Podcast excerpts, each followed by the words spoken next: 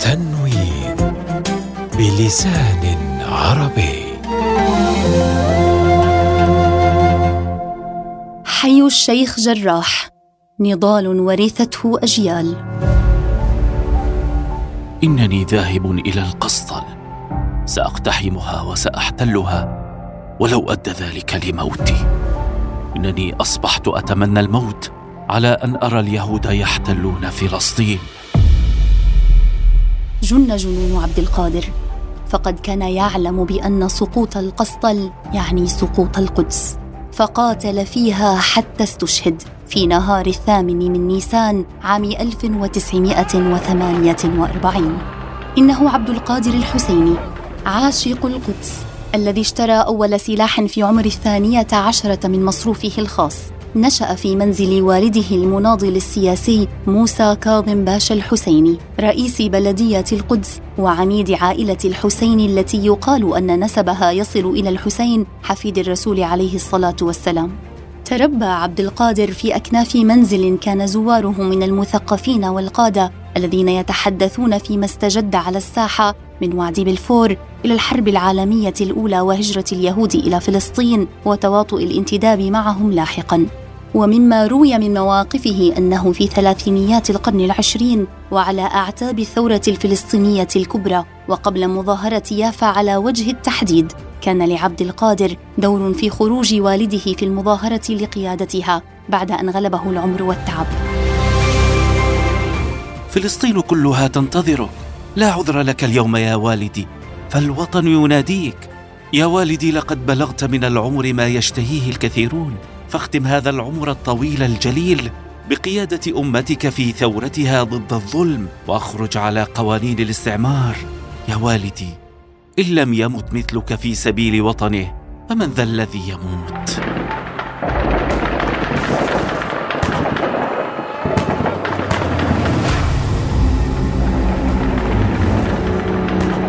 يا بني فلسطين أمانة في عنقك وتيقن عبد القادر حينها بأن البارودة سبيل الخلاص.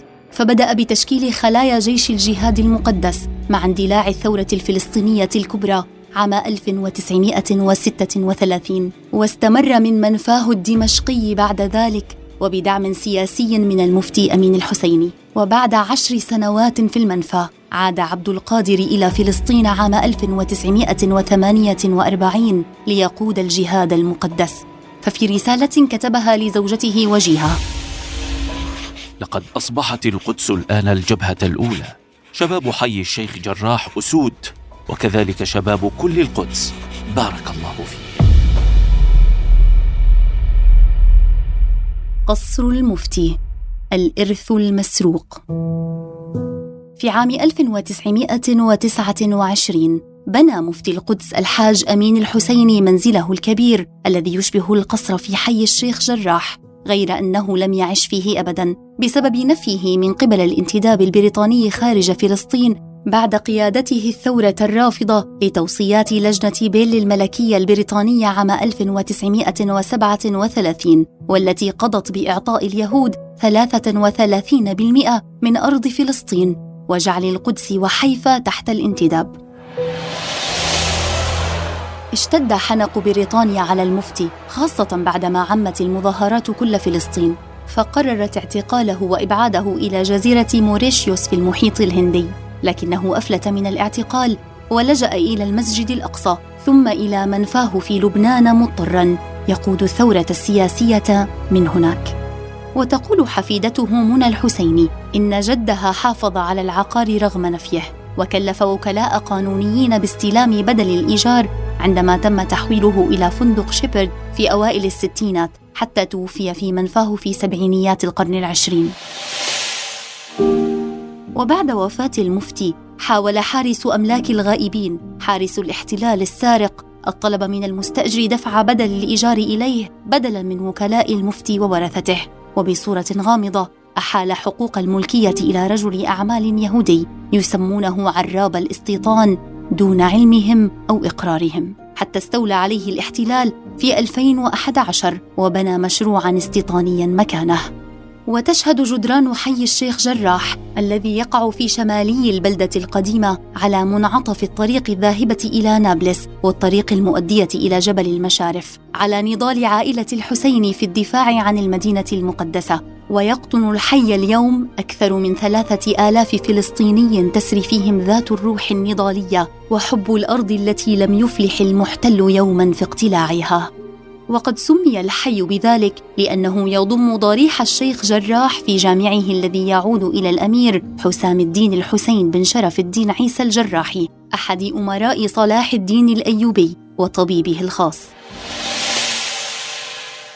التطهير العرقي تسعى حكومة الاحتلال جنبا إلى جنب مع منظمة نحلات شمعون الاستيطانية إلى إنشاء تواصل جغرافي يمتد من القدس الغربية إلى الجامعة العبرية في جبل المشارف عن طريق الاستيلاء على منازل حي الشيخ جراح لتعزيز وجود أغلبية يهودية في مقابل تطهير عرقي يستهدف كل فلسطيني في داخل الحي بالإضافة إلى عزله حتى عن أقرب جيرانه في وادي الجوز المركز الصناعي والاقتصادي في شرق القدس والفاصل الجغرافي الوحيد بين الشيخ جراح وسور البلدة القديمة الشمالي وهو الوادي الذي يخطط الاحتلال إلى تحويله هو الآخر إلى وادي السيليكون ليقدمه كمنطقة تكنولوجية بنكهته الاستيطانية لتكثيف الوجود اليهودي في شرقي القدس بحجة المصالح الاقتصادية ودمج العمالة المقدسية في منظومة الاحتلال التشغيلية.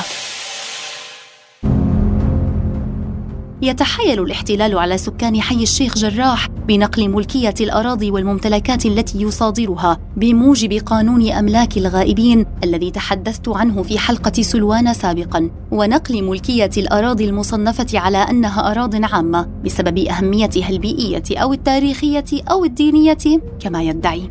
وبذلك تصبح عائلات الحي بين فكي كماشة. إما الإخلاء قسرا أو البقاء ليصبحوا عرضة إلى أعمال العنف من قبل المستوطنين وقوات الاحتلال. قصة بيوت الحي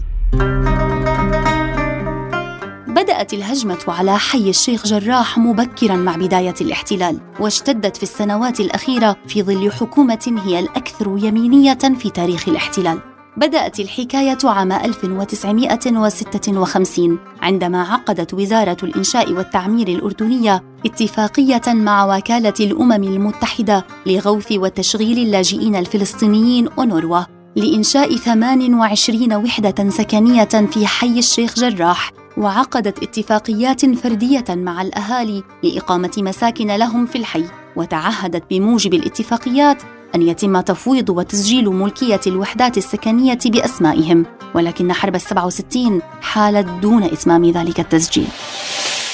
فإحنا بالله صراحة عايشين بقلق ليل نهار لا عارفين نشتغل ولا عارفين نروح أولادنا على مدارس ومشتتين. بكرة الصغار بتعرف الصغار صاروا خايفين عرفوا إنه في هيك بدهم يسرقوا بيوتنا بدهم يسرقوا بيوتنا. فإحنا في قلق دائم ومش عارفين إيش بنسوي أما إحنا قاعدين هون لا راح نبيع ولا راح نطلع يهدلوها عروسنا يخلعونا ما يخلعونا يمكن عادي.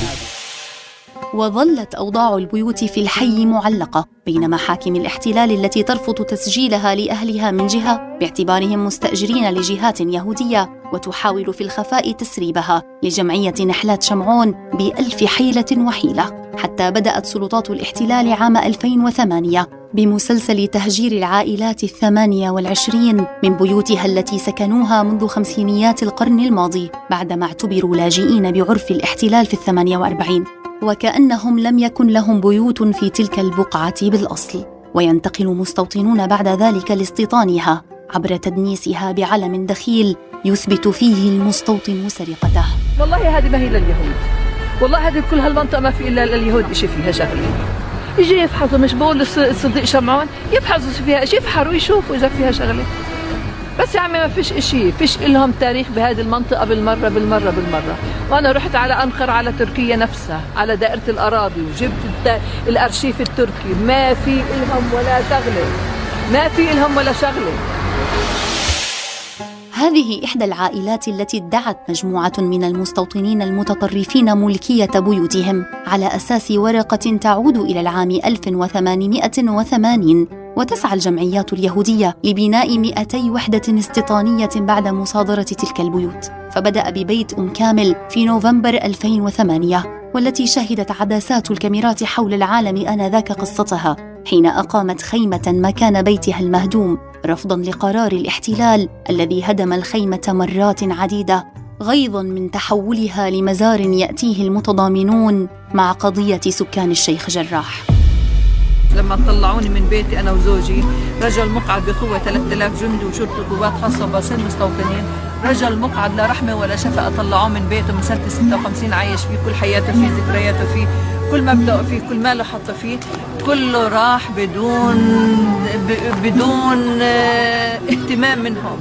طلعونا صابت الجلطة ساعة ما طلعت من الدار. طلبوا سيارة الإسعاف رفضوا سيارة الإسعاف تدخل أنا لن أسامح ولن أغفر لحكومة الظلم إحساس الاضطهاد إحساس التطهير العرقي إحساس في تدمير الشعب الفلسطيني. كل الأحاسيس موجودة عندي لأنه أنا جراح انفجرت الخيمة خمس مرات. خلعوا الخيمة علي وأخذوها. يعني ضربنا الرقم القياسي بتركيب الخيام.